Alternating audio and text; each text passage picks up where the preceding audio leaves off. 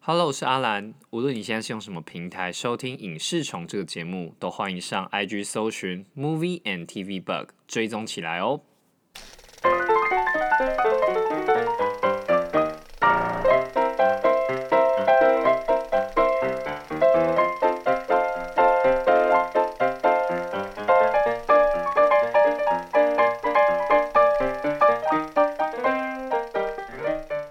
Hello Hello， Hello，OK，、有听到吗有有音轨有跳哦哈。有有跳有跳有 跳，但是这一次没有像上次一样有两轨了，哦、只有一 s 轨。 o r r y 我们今天不是麦克风富翁了，对，今天是 贫民 户，民窟。 两个人用一根。我们先来聊一下近况，哦，对啊，因为我上一集已经聊过我们家的事情了嘛，对不对对，哦，那个已经受够了。 哎、我真的是这一次才，就是上一次刚发生这样事情啊，我才知道以前那个有一句成语叫做“屋漏偏逢连夜雨”是什么意思。？嗯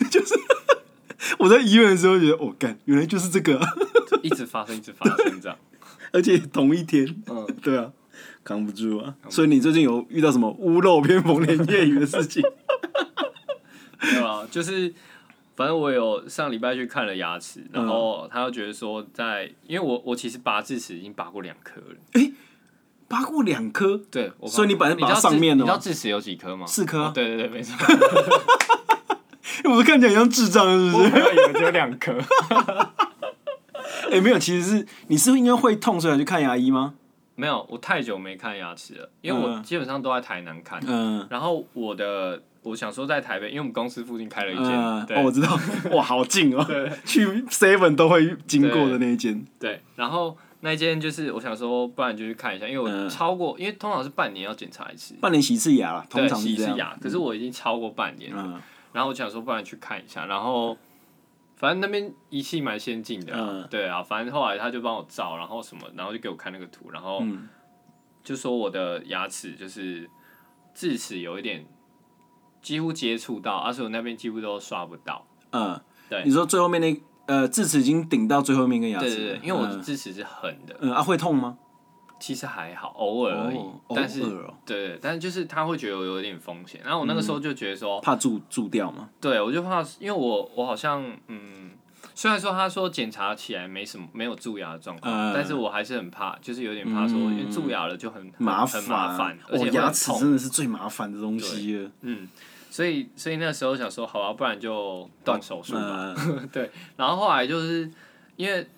我两种两种方式都经历过，一种是就是直接你可能在那边摇已经摇看得摇到摇了对，呃，然后夹着摇摇就把它它夹下下来就，掉。嗯，那另外一种就是像这种就是把藏肉在里面，对，把肉要切开的，对，要先、嗯要先把他的做法就是先把呃有比较露出来的牙齿先锯掉，锯嗯对对对对然后再把它拔，再把根拔出来，对，没错，哇，真的这种真的是听很了就痛痛。 听就很痛。然后其实我现在才刚拔完，差不多三四天而已。其实就是，恢复的看起来不错啊，但是还是嘴巴针比较大的时候或怎样的时候，会有点其实紧都。紧的。对，会、嗯也是会痛痛的这样子。哎对啊，那所以你现在三颗都拔掉了，我拔那了你三打算颗第四颗也要拔吗我？不要了吧，第四颗，因为他说不没有横的，就算是直的，哦，藏所在以里还面好，，嗯，，对，那就不要，对啊，没啥。没错。我我为什么知道会紧紧的这种感觉吗？嗯而且你刚刚讲那些描述啊，我是完全经历过。嗯就是我其实，在当兵的时候长了一颗、嗯，啊，那个在高雄开的，为什么会跑去高雄？我明明就住台北， 因因为我那时候其实当嗯啊当兵，兵在高雄，当兵当到一半，有一天晚上突然发烧，嗯然后就就就去看嘛，就看医生，想说，哎、奇怪，为什么就是突然发烧了？结果后来发现原来是牙齿智齿嗯，发炎了。对，嗯就是后来就找一间诊所去把它拔掉啊，那个医师技术非常高超，而且他在拔的时候啊，就一直在跟我宣扬一个概念。嗯，然后牙医哈，不是看什么什么看诊经验多不多或什么嗯的，没有，牙医其实是一种苦工，看谁拔的比较快。哦， 哦，他真的很快，我进去出来五分钟，那颗智齿就拔掉了、啊。可是也是因为他刚好长得比较外面，嗯可是我有个经验非常不好，在台北嗯下面的下排智齿嗯长在里面。嗯，然后预约好了要开刀了，嗯然后结果在开刀开到一半的时候，麻醉退了，哇 塞，痛死哎，麻醉退了，然后因为我有点分不太出来麻醉退了跟没退是差别的感觉是什么，嗯所以我就没有跟医生讲，嗯我就让他继续持续的动，然后我就硬忍， 就是啊，之前有聊过嘛，我很会忍很，很能忍，对，忍忍忍忍到起来之后啊，那整个诊疗台啊，嗯都是我的汗， 哇，硬这样子扛把它扛过去了。嗯 然后所以你刚刚说的什么把它切掉啊、拔掉、啊，从根部拔起来、啊，哇，那个百分之百都有感觉到。而且我觉得真的有真的有麻醉效果，是在打麻醉的时候其实超痛的，哦，对啊，酸啊，很酸又就很痛它啊。让你整个神经是嗯哦，嗯啊，你会有一种扩散扩散感，对。你会觉得哦，这个麻醉来了来了来了。那你你在打麻醉的时候，我后来知道原来是有电的，欸哎、我不知道哎、还是说呢，我们那个是年纪差太多，医疗技术没那么发达。因为我被电到麻麻的这样，哦，是哦，对哦，没有没有没有没有，你恢复的算不错啊。我我我那一你包几天啊？肿七天呢、真假的？整个肿到跟猪头一样， 真的 超硬的。 它是有割到旁边的肉啊？我不知道哎、呃 顺便做医美， 对，没有我就觉得哦，所以我对拔牙经验很不好啊，也是因为这样子，所以我还蛮照顾牙齿的， 嗯，就是基本上吃完饭牙线什么的一定会用，对啊。然后嗯应该就两天会用一次漱口水，嗯，就是晚上刷牙的时候，哇，因为我真的很怕牙齿出事。那你就是这这一这两年或这一年有去看牙齿过吗？没有都没有看没有，哎啊哦，就只有去洗。牙而已。那你你会觉得现在的牙医都有一点喜欢推销吗？哎、有哎、有哦，有，我我因为我也有这种感觉。就是他有一些非必要疗程，他会建议你做。对对对，我不知道就为什很么多建议这样。呃，嗯然后，然后也会问说要不要买这个牙刷什么嗯，之类的，有会有有有，或者说就是说，你如果要清洁，看是不是要用什么？对，我还有听过一些有一些疗程，嗯，就是像美白的，嗯，他会就开始说，哎、你这个牙齿如果就有点滑茶垢或什么的，嗯就我们这边有一个什么可以 疗程亮白的，嗯 我觉得只要不要蛀牙，不要掉牙齿就好了。对哦，哦，我真的很怕掉牙齿，超麻烦。真的因为像我爸是做全口假牙，哦，嗯然后我妈最近也开始一颗颗在换，我会觉得看就觉得超麻烦又可怕的，对啊就，觉得吃东西不方便啊，对，真的，真的是，嗯真的是别闹了， 对啊，对不对？你知道我讲什么？我、哦没有，我我真的觉得真的是别闹了， 牙齿啊，呀，牙痛真的是不是病，痛起来要人命，对啊，为什么要讲别闹了？是因为我们今天想要聊一下“妈别闹了真的是别闹”了，台剧啦。台剧那它其实是两年前，两年多前就在拍了。哦，对，拍超久的，对，其实拍拍多久拍蛮久的，嗯然后当时好像我记得去年是不是有风声说好像会上，对啊，对，然后好像是呃跟是不是要一直嗯 Netflix 那边还是什么，就是好像一直平台未定了，嗯对对对对，但因为它好像就是 Netflix 原就是有后来是是原创是嘛，原创，嗯对对对对对。然后所以嗯，就是去年就有这个风声，因为大家知道那个 Billy 就很久没有出来，对啊，所以那个时候算是一个新闻呐、对算是一个新闻标题这样子。而且卡斯很强啊，对啊，还有贾静雯、贾静雯柯佳跟燕、柯佳燕，然后博林柏宏、吴康嗯仁对这样子，所以其实算是一时之选。对啊，对，那我们我们其实都看完了，扛完的啦，看完了。 那不知道大家有没有一个感受，就是其实你在看的时候，你会觉得说它它在剧情推推进上面其实蛮缓慢的。不得不说，我之前不是聊过吗？嗯，我基本上是一比一看完的，对我不调快的。嗯，我这次差点使用了竞速， 差点使用了一点五倍速啊！嗯，哇，真的是有些情节真的太难吞了。嗯，会吞到会会看到有一种，诶，这个这个部分可以跳过吧？嗯，就是。这个情节可以不用拍吧？嗯，对，我会觉得它太多冗长的戏，然后也没有特别交代到什么情节。对，我会觉得看完就是这十一集的内容，是十集还是十一集？十一集，哦，是十一集吗？十一集，对，总共十一集，可以，就是它其实可以再浓缩，也不会影响到剧情的推进，对啊，因为它其实，我个人是觉得至少可以浓到八集吧。而且而且 而且这部说真的没有什么爆不爆雷的地方，哎、对啊，就是我也可以直接跟你们讲到底是是什么事情，但是我我会哦最后觉得 妈妈就是结婚了，这样。就是就是 反正就妈妈在找寻爱的过程，嗯然后呃，柯佳嬿这个角色小敏，她学会放下的过程，嗯放下她的她一直很执着的那个男生。哎、那贾静雯她在追求什么？我我一直都觉我我我我我没有抓到， 对然后他就是一个写小说的人，对他就是写这个故事的人，对，满足幻想吗？我也不确定，但是感觉他是主他是她主是主视角，对，她是主视角，她是主角啊，嗯，因为是以她的口吻来说出“妈别闹啦对”，对啊，所以这整部戏是以她的视角在讲这个故事。对，不知道是不是以说他站在原原著小说的那个嗯，的那个角度来描述这个角色的，对，应该是嗯，因为其实她跟吴康仁那段，我真的，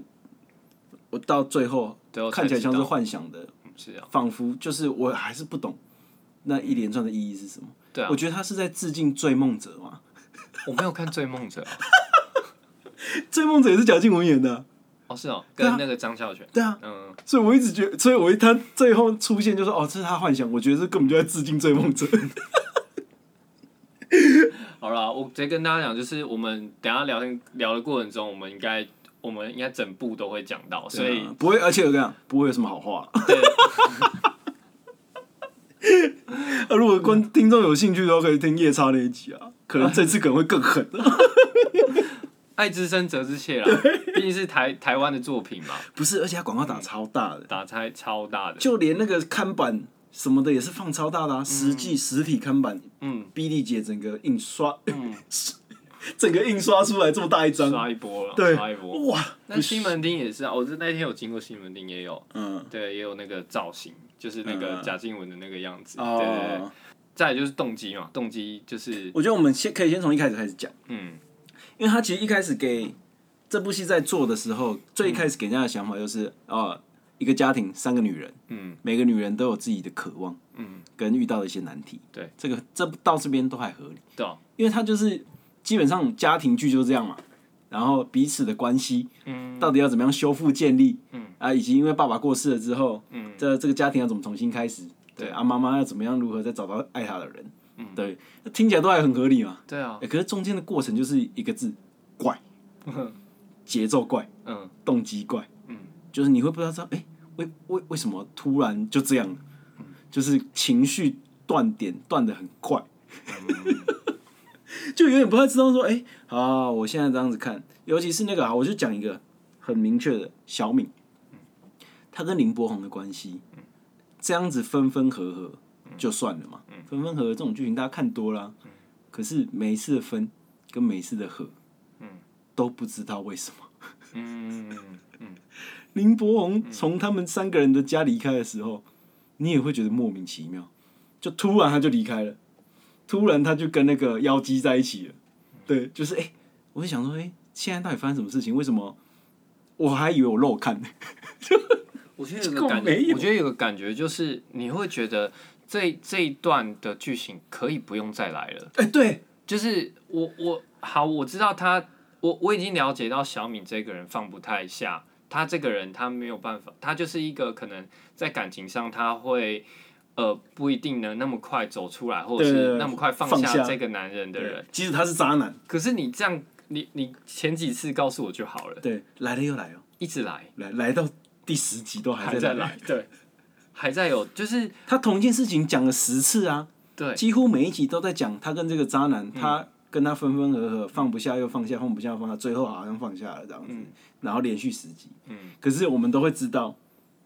观众都会知道，哦，他最后一定会放下。嗯可是他在前面铺陈这么多，没有转折，嗯，对，就是你会希望他看到一些转折嘛，或者他遇到了某一个事件，觉得哦，这个是他的人生的一个 point 转捩点，嗯这个这个事件之后，他终于才会看清了的这件事情，几乎是没有。嗯他们在餐厅对峙不是吗？那个谁，小敏不是四处拉鸡，嗯，然后他不是拿了一把刀，说什么这个是他的什么雕头掉头铡？茶，对，哇，他看似好像在那边做结尾了，可是这个动机有够弱的，嗯就是你不太知，呃，然后林，而且林柏宏突然跟他说，他以后不会再这样了，嗯因为他前面已经他是放羊的孩子，你知道吗？对啊，他已经讲了这么多次了，观众小敏腻了，观众也腻了， 对啊，对，嗯然后一直讲，一直这件事情重复发生，又没有新的东西的时候，就会有点受不了。可是我觉得我这次没有点一点五倍速，我真的是 仁给至给他义尽。啊最大的尊重了。我毕竟他一集一千万嘛，我加速一点五倍速算个八五折，是不是？然后我后来就会觉得说，好，那讲讲到贾静雯这个角色，嗯，就是他，你最后会发现他前前面讲述的那个跟吴康仁那段关系是小说的对，对内容，对对，可是你就会觉得说，那他放这么多的篇幅在里面，嗯然后这样虚实交错，嗯就是因为除了吴康仁这一段，其他事情应该都是真的吧？对啊，以我理解是对这样对吗我也是这样理解的。可是你讲了这个篇幅有够长的欸，对啊，十集啊，对啊，他几乎到第九集才讲到这件事情嘛。嗯，对然后才哦，那个生意人员店员原来像是吴康仁的吴，对对，原来是他这样子，对一切都是他的幻想。嗯，我觉得其实他的那个剧情里面，好像有想要刻意营造，就是让你在前面就觉得哦，这可能是幻想的，后面好像说他的确是幻想的合理。可是我觉得其实，在里面有一个很关键的事情是，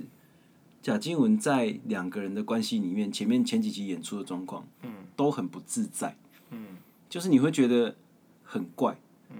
感觉好像他一直在跟吴康仁这个角色调情，或是吴康仁一直在挑逗他，嗯，然后两个人的关系你会觉得。太突然了。不管是讲的任何的话，或是做任何事情，或是挑逗的剧情也好，你就会觉得哦，这个有必要吗？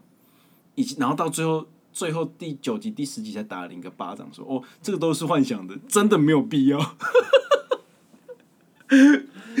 特别不爽哎、就是会觉得，干你给我看了十集，结果结果都是他幻想，就算了，因为这个追梦者做过一次哦、 真的假？所以追踪者是这样， 对，啊追梦者是这就样是你看十集都是幻想这样。就是整集看到最后是他做了一个梦，哦，是真的假的？所以对，这是那个所以我在这边就是呼吁 Netflix，嗯，就跟梦有关系的，尽量不要再买了。请斟酌了。 真主啊，嗯而且又都是贾静雯，注意一下，注意一下这个演员啊。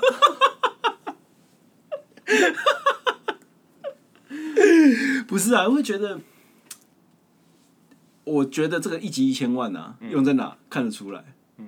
去澳美洲术美术哦，美术，嗯而且没有，澳洲有一段还整个水掉，嗯直接用动画把它做掉。连 就他们第一次三个人一起出去玩的那那一趴，哦， 对，整个水掉， 这一个澳洲景都没有出现，用一些合成照片，对，只有他跟罗伯那一段，哎、超不爽的、嗯就是你会觉得哦，都已经讲到这个程度了，最后那边的画面都没有了，嗯 而且你会觉得他他其实整个整个剧本的演出方式就是很舞台剧，嗯颜色很鲜艳，嗯，然后灯光的明暗很明确。对，对，就是暗的地方、亮的地方啊，什么嗯他们在面店小吃摊，那个光打的有够假的。 对我觉得可能都是刻刻意的，因为对，我觉得他的定调可能是喜剧，是啊是啊，喜剧的啊，我觉得他就是这一点做不好的原因，就是喜剧它其实基本上是呃人物角色基本上要够单一，就是你是一个易怒的人，就是从头走到尾，啊，你是一个疯癫求爱成痴的人，嗯就从头贯彻到尾。可是没有，就是我会发现那里面角色都有个都有个问题，就是他可能有一个专属的个性，嗯，可是他会变来变去，嗯，对。那有时候比利姐这个角色求爱成痴啊，可是有时候又会怀念旧爱，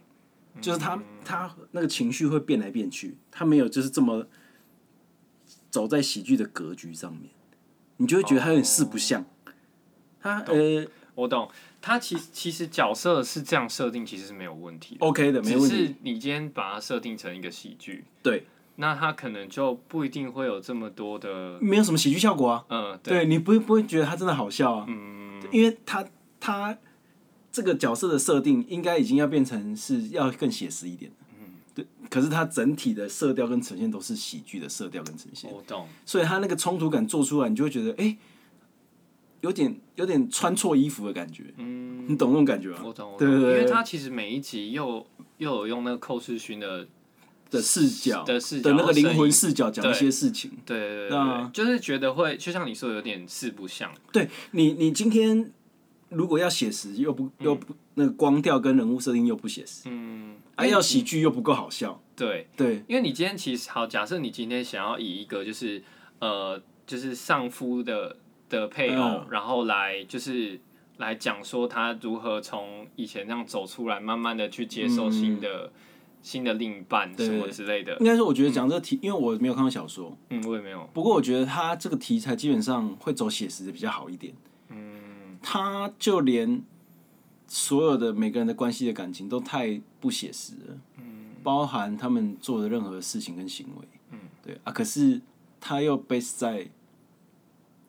呃台湾这个真实社会里，是，因为它不是一个虚构的一个社区或什么的，你就觉得哦，它就是在设定在台湾里面，啊，就会变成是现实生活中不会有人这样讲话，不会有人这样子做，对，所以我才会说贾静雯跟吴康仁那段很尴尬，嗯，太呃，你他一开始是让你想要塑造他这个是事实发生的，可是前面又让你觉得哦，你要让他是事实，可是没有人会这样讲话啊，或是情侣关系不会有人这样调情啊，他们甚至都还不是情侣关系耶、对啊，对啊，前面那一段都讲一些很感觉好像色色的话这样子，可是其实没有， 就是我觉得这个冲突感做的太差了。哦、其实就还没有看的，你可能看完你会觉得说，哦，就就这样子。然嗯后、其实你说真的，你没有获得什么东西， 真的，对啊。哎、不是，那你说网络上看到有人喜欢是他是喜欢哪个部分呢、应该就喜欢这种，就是有点疯疯癫癫的，或者是哦、就是因为他某某些地方也蛮好笑的，应该是说，我觉得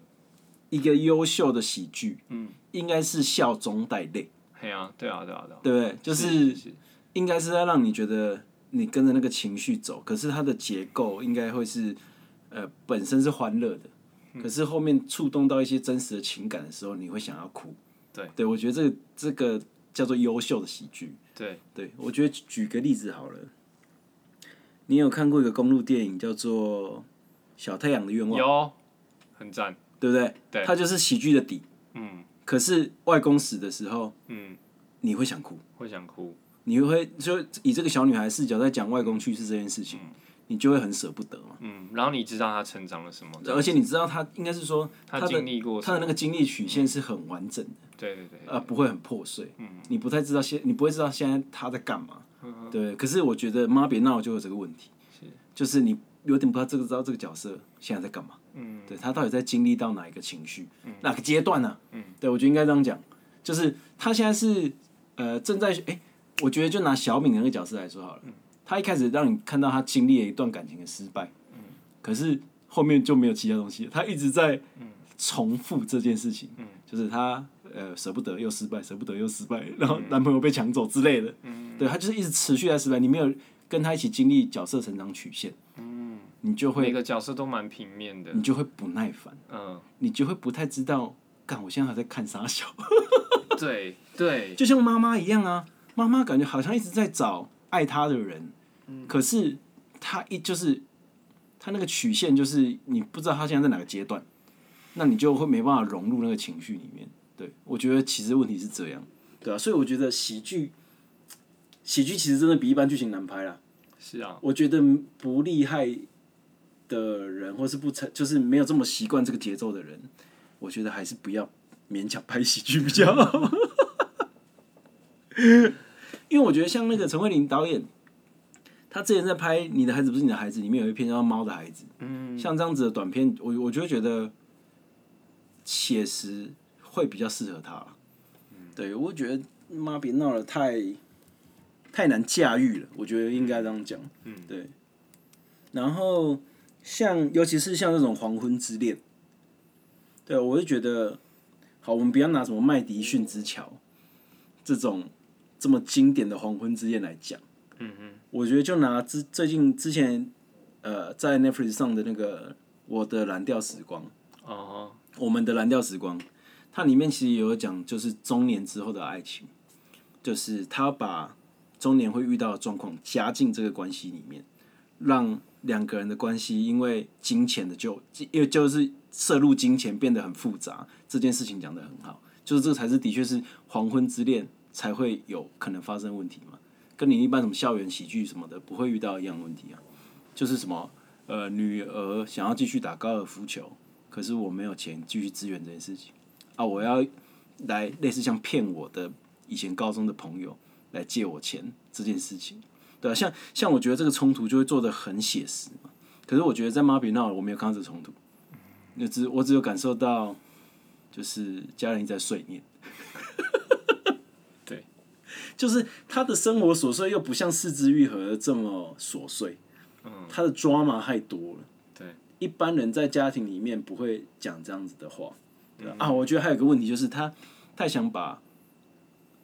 呃，小说里面可能很关键的金句，嗯，请演员讲出来，嗯，对。可是那可能在小说里面，也许只是他的心理状态、嗯或者他内心的想法而已，对，大概是这种感觉。因为我觉得这一部感觉是环绕着以那个比利做打造的，嗯，然后所以其实也可以探讨一个点，就是说，因为因为呃比利从以前毕竟没有经历到他真的爆红的 时候，然后到那到你有现知道在他跟他儿子有在那个 remix 有有他有以前的歌吗有有有？我觉得那个 MV 不错 不错，MV 本身比巨好。就是到到现在，就是可能大家对那个 Billy 的那个印象，就是一个很很 drama，然后很很疯癫啊很疯癫，然对后啊可以表现自己的人。对啊所以他其实本身他本身就带一点笑点的。对，可是然他后其是实嗯，这部戏里面应该讲啊，他没有在演戏，对，他就是本格演出，本格把演出台词讲出来。嗯，所以你会觉得，我虽然说你不没有感受出他的角色经历了什么阶段呢、啊，嗯，对不对？你就觉得哦，他就是 Billy，对，对，从头到尾都是 Billy。就是他在他可能在讲某些话的时候，你会觉得哇，好好笑，就是他他这个人怎么讲话这样子。对。对，可是，比方说他他在经历一些，比方说他的好朋友去世，嗯，或是一些小金嘛，对小金，或者是一些，我就觉得小金演的比较好。哎、对， 哦，人家资深演员，对啊资深啊，然后，你先，你先，你先。啊然后就是很多这种可能比较需要内敛情绪的时候，就扛哭，不住，对他哭的那个样子，就是就那样子，就是会觉得说，呃，很难有那个共感，就是他、嗯他的演出啦，就是变成说，因为其实会觉得其实这个角色其实不容易耶，我觉得很难诶、欸对，因为很我我其实最近发现很多很多导演或很多编编剧团队会找的那个演员，可能都会是比方说像是有一些有名的艺人，嗯但他可能本身不是演员，啊、但是他们可能会希望说，第一可能带来一点流量，或是他觉得这个人就就是他嗯就是符啊他合他剧的本角里的角色，色，嗯，可是其实很多时候这样的角色有些是不不容易演的欸、对啊有些有些他特别是像那个。妈别闹！这个妈妈，嗯这戏份这么重，对啊，几乎就是绕着他打转啊。对啊，，然后你会觉得说，好，也许那个 drama 感他有做到，他本身就是那样，对，因为嗯就像你说本格演对出，对对但是你会发现那些比较呃需要需要需要哭的对，对呃内敛的啦，内敛的情感很难呈现啊，做不太到，对对对对会觉得哦，在看完之后觉得，呃，演技嗯真的是有一回事，真的有没有演技这件事真情的，是一回事， 我觉得就拿之前那个、啊、最常最大家最常讲的、啊、周杰伦，嗯，对，他没有在演戏啊， 他就是他自己啊，他演什么都是周杰伦对哦，，对弹钢琴的帅学长，对，没错。然后就是我觉得 B 姐也是啊，嗯就是，可是我觉得可以讲到一件事情，就是我觉得也许有机会可以用这个方式让呃台湾的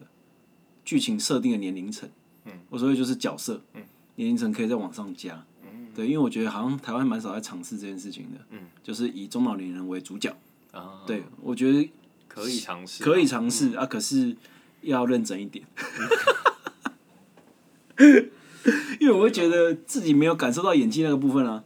嗯，会觉得有点可惜。然后因为演技有落差，嗯，贾静雯贾静雯很会哦跟嗯 Billy 姐跟那个柯佳燕，嗯他们三个人在对戏的时候，你就会有知道很明显的落差，嗯你会觉得哦，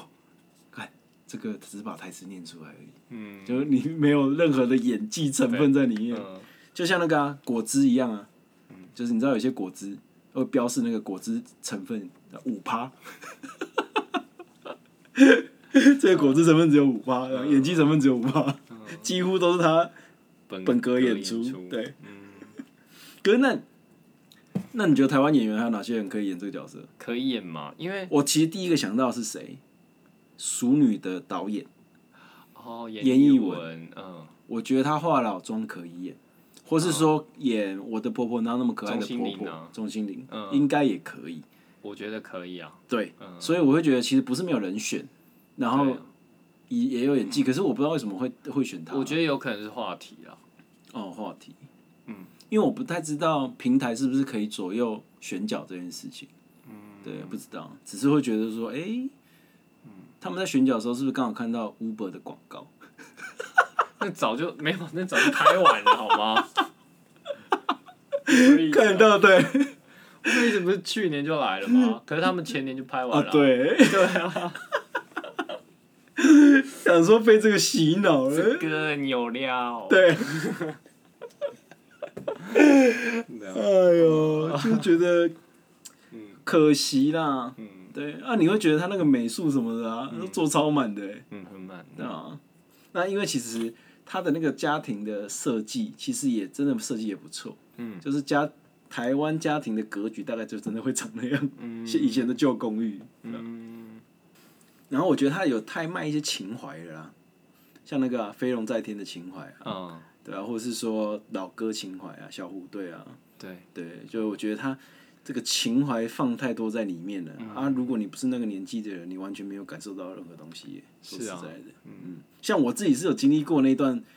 他们在红的那段时间你说，比飞利龙姐在天哦跟飞龙在天，还有小虎队，嗯这三个我基本上都有经历过，我都没有什么感觉了。哦所以就就没有没有被感动啊，也没有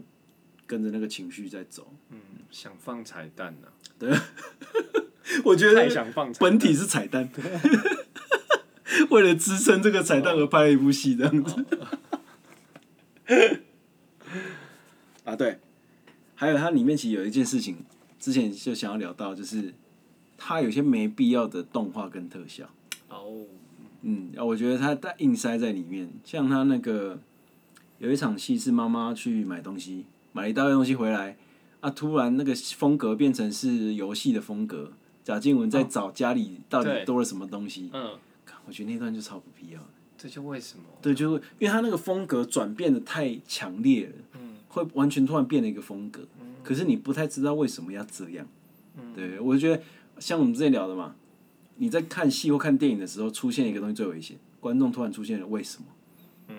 他没办法在脑中解释的时候，就代表这个安排不好，就他可能 只是想做一个梗，这样。对，或者做一个乐趣，嗯，可是原因是什么？背后的目的是什么？对，就然后剧情的推演，嗯，也没有什么重要性，或者说，呃，他买，因为他买了电动游乐器，嗯，所以这整个突然变成电动的格式，嗯，也没有啊，对啊，也不是欸，对，也不是欸对，对，所以就是完全跟主轴、剧情跟情节都没有关系的一个莫名其妙的东西。嗯，对 啊，因为我觉得看这部戏让我觉得很奇怪的事情，就是会一直出现为什么，哦，对，为什么要这样？对，为什么武、就是武康人突然就是要对贾静雯调情？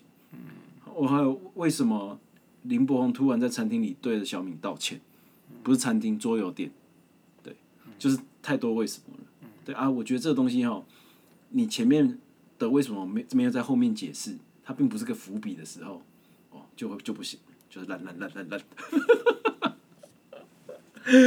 呃，然后因为我觉得现在近几年作品很很常运用一些，比方说对话框啊，或者是、嗯，因为那个嘛，生活形态改变了，对对对，大家现在以手机为主了嘛。嗯，所以不管你在电影或电视剧看到，都很常出现那种对话框，或是说语音讯息。对，允许对啊你等等的。哎对但对我这边就要推荐一部作品，叫《分手的决心》。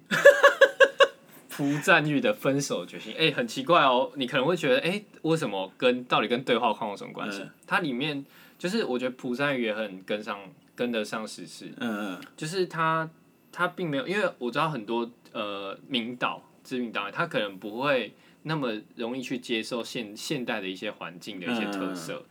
但是因为它里面有。它里面用到了 Apple Watch，哇还用到了就是语音讯息的那讯息的那个框框。嗯，你知道他，我印象蛮深刻的是，当当他们，比方说他们发现了某些重大讯息，呃，或是在对方在打字的那个画面，他会用整个满版的，然后透明的，嗯然后演员看到那个对方在打字的那个、呃在动的那个画面，就是就是这种就是怎么讲视觉的呈现视嘛，觉呈现，呃怎么样可以做到就是呃把把这种现代感的这种对话框什么等等的，就是可融能合在在剧情里对面。可能在电影上面会很突兀的东西，嗯要要怎么让它融合在里面？嗯觉得做我得觉得他做的不错我。觉得他做得不错，然后剧情哦，对，而且我觉得其实其实最重要的东西都还是剧本。嗯，我觉得一切的根源就是在这里，没错，尤其是我觉得小说改编，之前有聊到月老嘛，对，我觉得小说改编真的很难。对啊，之前有聊到就是为什么很难呢？因为小说你可以描述心理心理状，态，嗯，可是你剧本只能演，对只能做动作，所以你硬要请角色把那个台词念出来，心理状态念出来会超尴尬，超尬，嗯，尬到不行啊！这是尬 damn，欸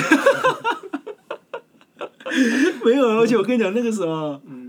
我觉得寇世勋出来念那个心理状态的台词，以灵魂的角色来念这个东西，就已经很尴尬了。嗯。对，就、就是是就是像我们刚刚提到的啊，就是你要到底你要做哪一个风格，对，你要想你要想好，就对是你人物设，你如果你的整个架构就是喜剧架构，嗯，那你人物设定就是可能要直线一点，嗯对，不要然让后他跳来跳去的。然后你也不适合有这些心理台词的对出现，我觉得甚至寇志勋的角色都不要再出现，嗯，比较好，因为他他每次只要一出现，那个情绪就会被硬转嘛。是转过来，对啊，就是像那个不是什么嗯 FN 几台啊，是 AN 跟 FN 的差 别，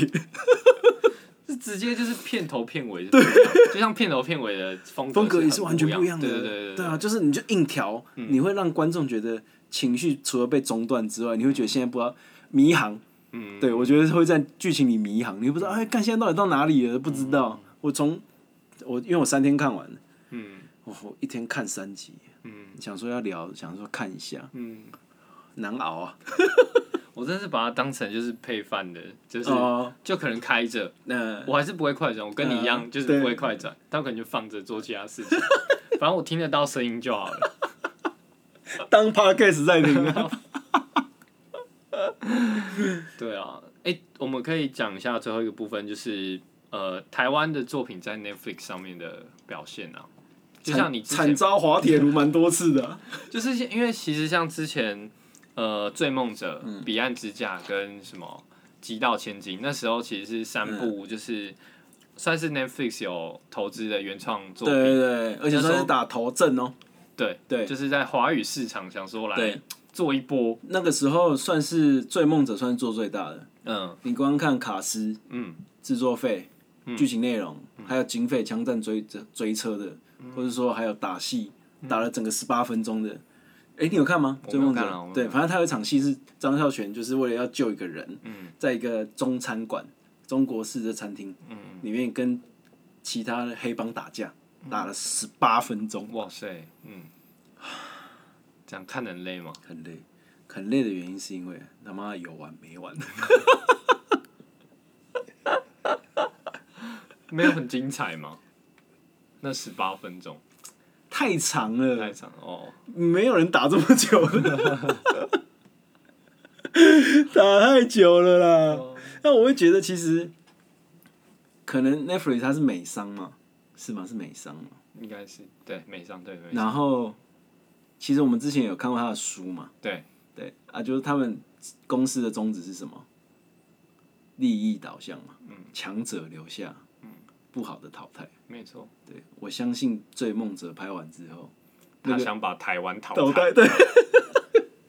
对，虽然我们当玩笑话讲，但其实是蛮蛮难过的啦。对其实因为是真的是这样子啊。因为其实就是呃，如果你这个市场啊，嗯一直因为这样子而而而萎而萎缩的话，最后就会真的会被淘汰。对啊，对，就而且是嗯，而且像亚洲里面有那么强的韩国，对，对啊，他之之后就会一直哦，像日本，像之前说过嘛，日本不玩这个，对啊，我就算不上你 OTT 平台，我内需市场电视台就够也了。蛮够的，对对啊，啊，可是我觉得台湾就是本土市场本来就不高了。对，所以其实多台湾真的是蛮需要这样的机会的。对，因为 OTT 基本上就是只要是华语市场都可以播嘛，就大家都有意愿看嘛。而且现在那个翻译字幕这么方便，对，已经大家已经开始渐渐习惯这个。像那个、啊《寄生上流》，导演不就说了吗？就是什么大家只要再多个五五厘米还是什么的，就是他觉得字幕这件事情是可以克服好电影、坏电影这件事情。对，大家会试着开始接受这件事，那像《华灯初上》其实算是台湾在 Netflix 上面表算现表比现较较好的比较正常的。的作品啦。没有，因为我觉得他的表现方式就是让每个人的动机，嗯，都是蛮合理的，而且你会觉得他每一个都有犯案的动机，啊，而且每个人的想法都很原始，像像林心如，她就是觉得怎么讲，她就喜，她就想要讲得很对，然后他就喜欢这段感情，然后这就是什么讲，此促进嘛，我觉得促进算是一个很原始的动机，就是爱嘛，对，然后还有什么？ 还有那个、啊、尤里他是毒品的嘛，哦，对啊，然后钱啊，对钱，钱啊，爱啊，性爱啊，嗯，对啊，我觉得都是很原始的。对啊，还有那个嘛，呃，我突然忘记他在里面是也警察，嗯，他什么歌啊？突然忘记了你说那个，你说那个杨佑宁哦，对对对对对，陈哥啊，对陈哥啦，嗯，陈哥，陈哥他就是想要破案嘛，嗯，对，然后又觉得他跟那个他也李蛮心喜如欢李心如的，嗯对有一些暧昧的情愫，我觉得就是每一个都还蛮合理的，嗯，对，你就不会觉得他们有太刻意嗯把、把演员丢进一个情节里面，嗯他比较像是让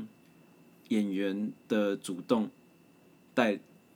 带那个情节走向，嗯就是我为了要去找到真相而让这个剧情有在推进的感觉、嗯啊，我觉得像《妈别闹》就有这个问题。